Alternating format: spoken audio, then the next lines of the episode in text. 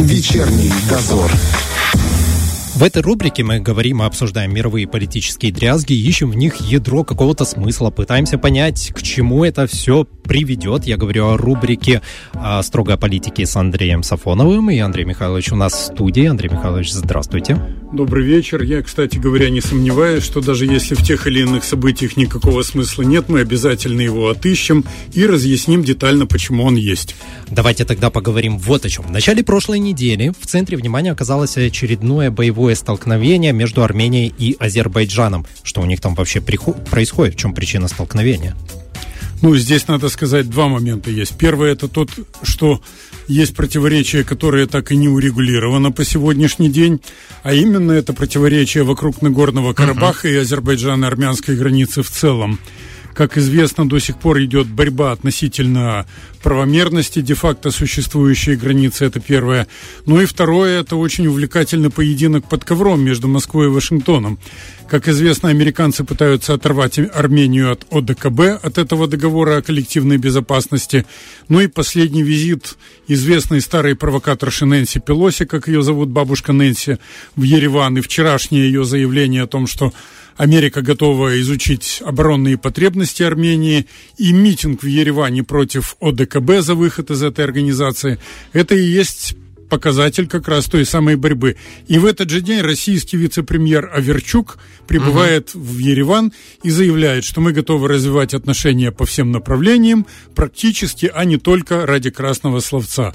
Вот такая схватка. А не может вот это боестолкновение как раз быть связанным с приездом Нэнси Пелоси? А то как-то слишком быстро тут мы постреляли, уж простите за такой жаргон, и тут же она прилетела. Ну, скорее всего, американцы могли и другие западники каким-то образом толкнуть к этому столкновению, угу. а она уже в зависимости от раскрутки сценария, конечно же, туда и наладилась сходу. Еще в эти дни пришли тревожные новости о столкновениях между пограничниками Киргизии и Таджикистана, а эти ребята что не поделили? Там давняя история. Среднеазиатские границы – это вообще очень условная вещь, потому что длительное время еще со средних веков. Там формой государственности были всевозможные эмираты, ханства и так угу. далее.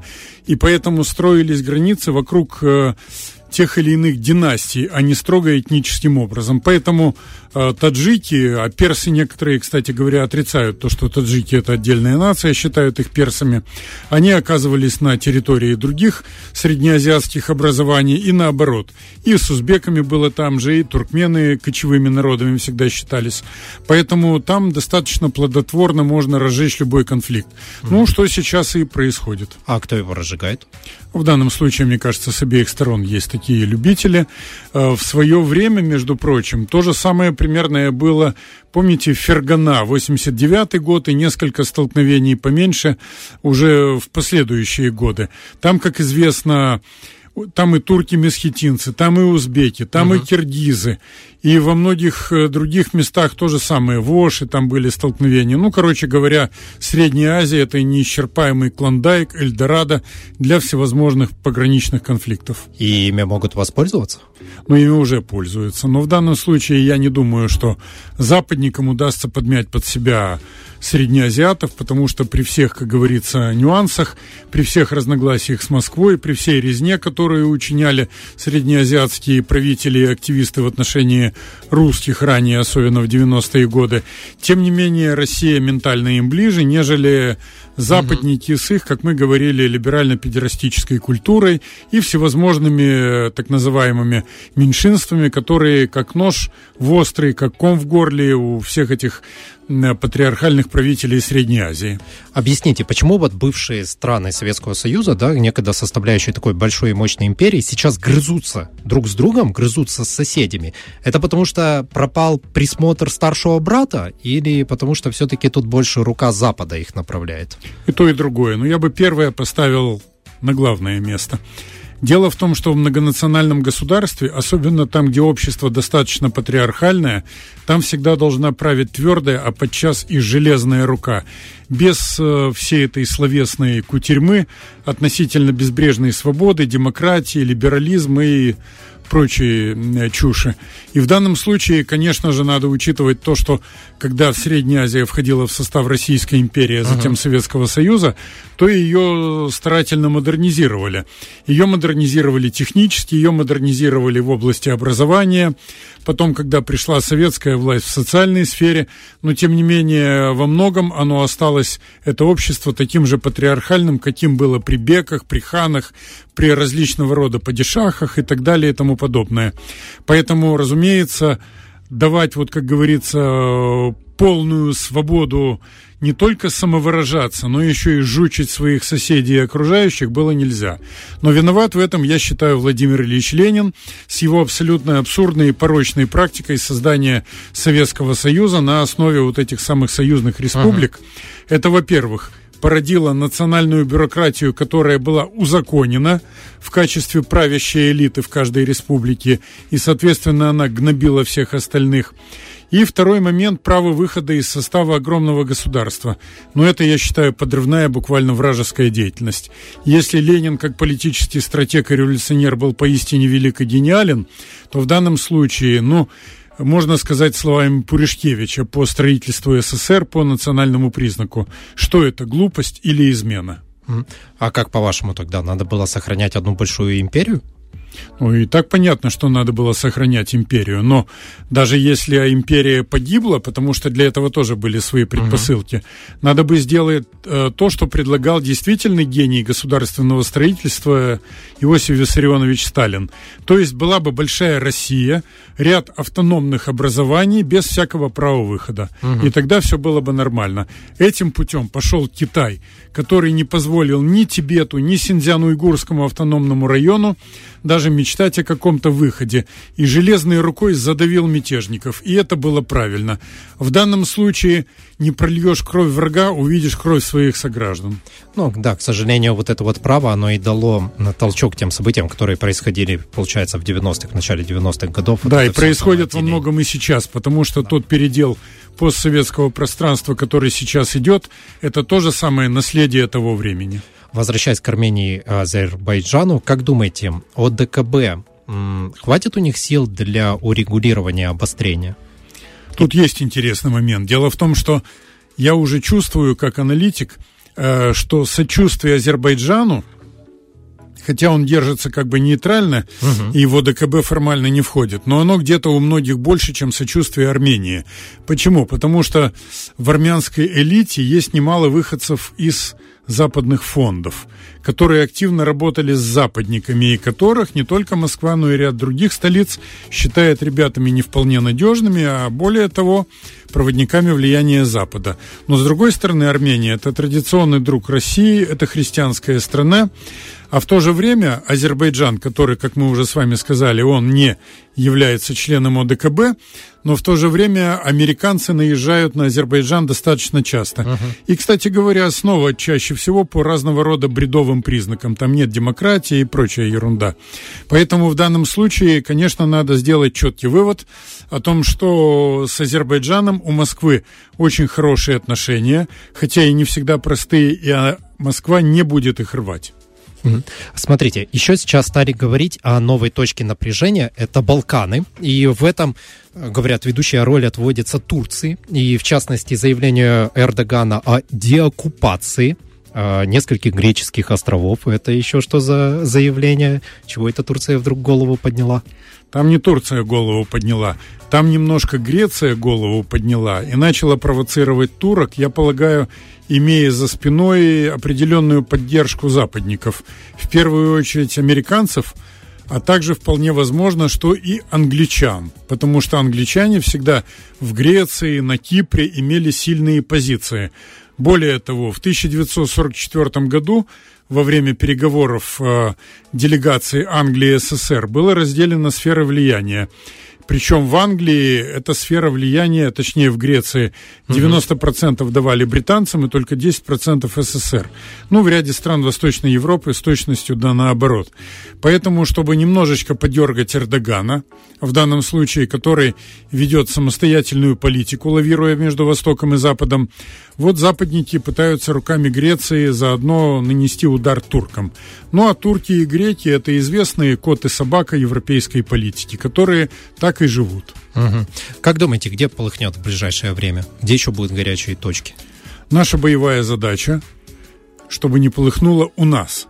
Это, Это однозначно. Да. Для этого, конечно, нам надо сделать все, привлекая и дипломатию свою, и одновременно как это не парадоксально на первый взгляд звучит, и Россию, и Украину, потому что формат 5 плюс 2 переговорного процесса об урегулировании Молдо-Приднестровского конфликта – это – одна из немногих площадок, где Украина и Россия могут взаимодействовать, и которая при определенном раскладе может послужить мостиком для будущего диалога. Угу. Но это, впрочем, решать уже Москве и Киеву. Наша задача выразить поддержку любому миротворчеству, потому что у нас треть населения украинцы, треть русские, треть молдаване, которые относятся лояльно и к украинцам, и к русским. Так вот, в данном случае, конечно, пытаться будут разжечь и у нас тут неподалеку, если не конфликт, то провокации, по крайней мере. И западники отнюдь не сняли задачу попытаться свергнуть режим в Белоруссии, как они говорят. Поэтому, да, будем считать, что белорусское направление остается потенциально опасным. Ну и, конечно же, то, что уже полыхнуло все время перманентно, это uh-huh. карабахское направление, армяно-азербайджанская граница как таковая. Поэтому я бы там, так сказать, был весьма и всегда на стороже. Ну, Таджикистан и Киргизия, может быть, удастся все-таки урегулировать это быстрее. А батьку получится подвинуть? Батьку, Он, по батьку не получится да. подвинуть, потому что батька делает один очень правильный выбор. Когда создается опасность, он со всего размаху или, как в таких случаях говорят, со всей дури бьет по тупым башкам дубиной. И так оно надо делать всегда, когда враг угрожает развалом страны. Так, кстати, сделал мудрый Дэн Сяопин на площади Тяньаньмэнь. Он пролил кровь мятежников для того, чтобы сохранить страну.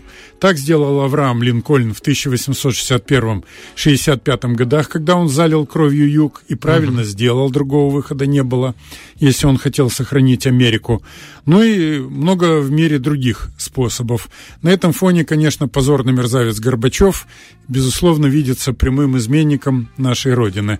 Ну, в общем-то, он для нас примером не может быть априори про наших соседей, медленно трелеющих, где, может быть, скоро разгорится пожар. В это воскресенье в Кишиневе прошло то, что называют самым масштабным митингом протестного вот такого движения во время правления Майи Санду. Якобы пришло 40 тысяч человек, хотя местные местная полиция насчитала всего 6,5 тысяч. Чего добиваются все эти протестующие? Что им не нравится? Э, ну, я думаю, так, я читал, смотрел фотографии, видеозаписи. Ну, наверное, тысяч двадцать там было или около двадцати точно. Угу. Потому что, бесспорно, где-то любой человек там или политическая сила может прихвастнуть и приврать. Так бывает на войне, так бывает во время политических баталий и так далее, на рыбалке, как известно. Вот. Ну и в данном случае то же самое мы наблюдаем. Но да, это много, то, что было. Э, палаточный городок, который они разбили, это тоже немало, и это большой замах потому что для палаточного городка нужны деньги, нужны активисты, которые будут, как говорится, кормить. Помните в «17 мгновений весны», когда Мюллер говорит Штирлицу, что мы будем легендой со временем, а легенду надо подкармливать. Ну и в данном случае митингующих тоже, конечно, надо подкармливать и поить. Но поить только безалкогольными напитками, чтобы они что-то не набедокурили, не дали повода их разогнать. Так вот, Скорее всего, там идет переформатирование политического оппозиционного поля. Если раньше там на первый план выдвигались социалисты, это которые с Додона. Додона. Да, угу. они заменили коммунистов, которые, в общем-то, видя происходящее, упали в осадок, и там, как мудрый пискарь из известных э, русских классических произведений, выглядывали там, что будет дальше. Ну, в данном случае, наверное, социалистам как минимум придется потесниться. Партия Шор доказала силу, креативность, а также то, что люди за ними пошли. И более того, у них появляется своя пассионария. А без пассионарии в политике, конечно, никуда. Это я имею в виду Марину Таубер, которая угу. была брошена в узилище, а позднее за строго переведена под домашний арест. И, конечно, социалисты пока, пожалуй, никого выставить такого же не могут. Она, кстати говоря, сохран... Э, составляет конкуренцию Майе Санду, потому что является тоже женщиной, готовой бросить ей вызов, и таким образом выбивает один из козырей у партии власти о том, что видите, какие мы гендерно правильные. Угу. Вот, прямо хоть нас на Оскар какой-нибудь современно выдвигай. Ну, теперь уже им наступили в этом плане на пятки. И, кроме того, Таубер вряд ли забудет ту обиду, которую ей нанесли, когда ее арестовали, и теперь вот держит под домашним арестом. Теперь уже кто кого. Угу. А то, что к партии Шор присоединяются, ну, хотя бы так выражают э, поддержку те же социалисты, это тревожный знач... Э, звоночек для Майи Санду? как тревожный звонок? Пока она чувствует себя, во-первых, еще достаточно сильной, а во-вторых, это мое личное субъективное мнение, западники дали, видимо, партии власти в Кишиневе карт-бланш на применение любого насилия. Угу. Ну, может быть, Но не кроме... было его. А? Но не было его сегодня, ну, имея зачем? в виду ночью. Э, его Приезжали и не могло быть. Же. Нет, пока не могло быть, потому что там не было ничего, никакой акции, которая бы дала повод обвинить э, в нарушении рамок uh-huh, закона uh-huh. митингующих, а позднее тех, кто протестовал, размещаясь в палатках. Но кто знает, как будет дальше. Наверняка мозговой штурм идет, наверняка повод разогнать ищется, наверняка будут отслеживать. Если протест достиг пика и не будет развиваться, ну тогда что их там гасить? Зачем разгонять? Можно оставить так, как есть, все равно сдуются.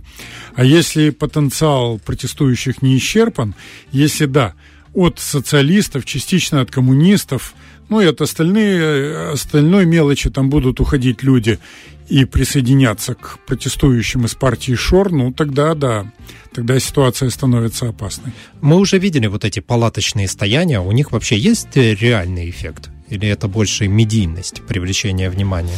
Это на первых порах медийность. Задача какая палаточного городка любого? Палаточный городок, равно как и киоски, там, где собирают подписи, допустим, тенты натягивают и так далее. Угу. Это прежде всего первое. Это способ разъяснения своей позиции и агитации. Раз. И второе – это сбора подписей, если петиция какая-то э, намечается для передачи в органы власти, это два. В данном случае, как представляется, запущен механизм агитации – по крайней мере, на сегодняшний день я не слышал, скажем, о том, чтобы собирались для подписи какие-то документы. Значит, пока задача как можно больше охватить людей и привлечь их на сторону протестующих. Угу. Ведь там иногда э, разгораются споры какие-то, преподносятся новые аргументы. Ну, то есть люди, которые проявят интерес, могут приобщиться к оппозиционной платформе. А эта оппозиционная платформа сильна в том случае, если она прирастает новыми сторонниками. Вот так оно и идет. Так что, ну, это, во всяком случае, перспективно. Смотрите, одна из главных причин всех этих возмущений, митингов, это возрастающая цена на газ. Да. А не может ли Майя Санду сделать ход конем, пойти договориться с «Газпромом» и такая, а у вас нет причин протестовать. Всем до свидания. А мы тогда возвращаемся к тому, что говорили одну или две передачи назад. Насколько она и ее команда самостоятельны. Пока исходя из того, что вот происходит на сегодняшний день, от того, как кишиневская власть всячески отникивается от заключения договора с «Газпромом», угу. о том, что несут всякую ерунду относительно того, что высокая цена на газ – это цена свободы, что российский газ пахнет кровью, ну, короче говоря, бельберда вот такая. Это, разумеется, показатель того, что им запрещают заключать договор с «Газпромом». Но в самом деле – что дол- должна делать власть, которая хочет удержаться и привлечь на свою сторону самого массового избирателя, которому глубоко до фонаря, там всякая болтовня про демократию, свободу там и прочее, надо стабильность, безопасность, достаток, хорошие коммунальные тарифы и наесться от пуза, чтобы пузо достигало потолка, если ты лежишь на спине. Угу. Вот это хочет среднестатистический избиратель. Все остальное от лукавого. Если запрещается идти этим путем, значит тобой кто-то руководит. а руководят противники Москвы. Для того, чтобы, невзирая на те беды и невзгоды, которые будут терпеть обычные жители, граждане Молдовы, тем не менее оторвать от соглашения с «Газпромом» целую страну. Ну и таким образом запустить механизм, достаточно долгосрочные вражды между Молдовой и Россией. Угу. Что за разговоры ведутся в э, молдавских СМИ относительно того, что якобы Гагаузия и внезапно Аргеев, я не понял, при чем тут Аргеев, может, я в чем-то не соображаю, могут получить газ по другой цене, чем остальная Молдова? О чем вообще идет речь? А здесь все достаточно просто. В свое время гагаузские депутаты из Народного собрания требовали от Майи Санду и писали, писали письмо Путину да. относительно того, чтобы они получали газ отдельно. Ну, Кишиневская власть побрыкалась, побрыкалась, а потом последовало, мы уже с вами отмечали это на прошлой неделе, заявление президента Республики Молдова о том, что, ну, дескать, что ж, если они смогут договориться о приемлемой цене, ну пусть договариваются. Конечно, это признак беспомощности. А что касается Ардеева, так не надо забывать, что это вотчина Илана Шора – угу. руководителя одноименной партии. Ведь именно там был создан вот этот архиленд, именно там позиции достаточно сильны у него, потому что он одно время там примарствовал в этом городе.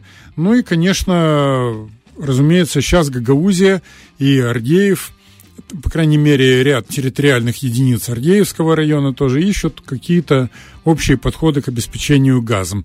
Но это, кстати говоря, показатель кризиса власти в Молдове да. в целом. Вот это будет интересно, если они найдут отдельный подход. Но если случится, мы поговорим. И у нас буквально несколько минут еще такую тему хотел затронуть. 15 сентября журналисты молдавского телеканала ТВ-8 устроили провокацию. Пришли на КПП у поселка Вадоловой Воды и стали снимать миротворцев, утверждая, что они имеют на это вот полное право. Чего они хотели добиться?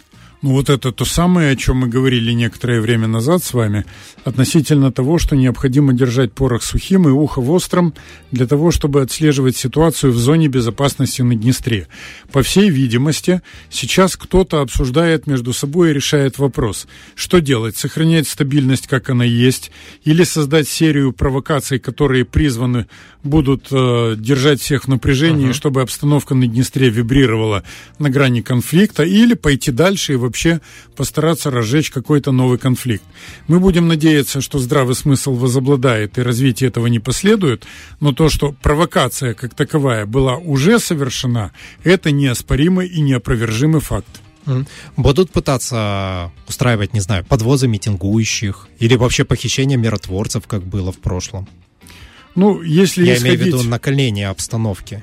Если будет принято решение по накалу обстановки, такого исключать, конечно, угу. нельзя. Другое дело, что все прекрасно понимают, что и миротворцы будут на чеку, и в случае чего спуска не дадут. Но опять же, мы должны четко все понимать, все люди на обоих эм, берегах Днестра, будь то Кишинев, Тирасполь, будь то руководители или же наоборот рядовые граждане, что сейчас, если э, кто-то запустит такой механизм, а территория достаточно маленькая и все между собой связано, угу. то прилетит всем. В этом можно не сомневаться. Если кто-то думает, что за спиной какие-то большие покровители, которые по принципу «а нас-то за что?» э, выдернут их из любой конфликтной ситуации, такого однозначно не будет. Поэтому мне кажется, что это идет еще и пробование на зуб. Если наша сторона завибрирует, начнет там какие-то делать шаги назад, то да, конечно, можно усилить нажим. Но я думаю, что все останется так, как есть. Угу. Ну, в любом случае, я думаю, нам нужно сохранять спокойствие. Ну, а куда мы денемся? Это самое главное. Депутат Верховного Совета, политолог Андрей Михайлович Сафонов был у нас сегодня в гостях. Ждем его через неделю и будем держать вас в курсе всех политических событий. Спасибо вам большое. Спасибо, дорогие друзья. Всем здоровья, добра и мира. Вечерний дозор.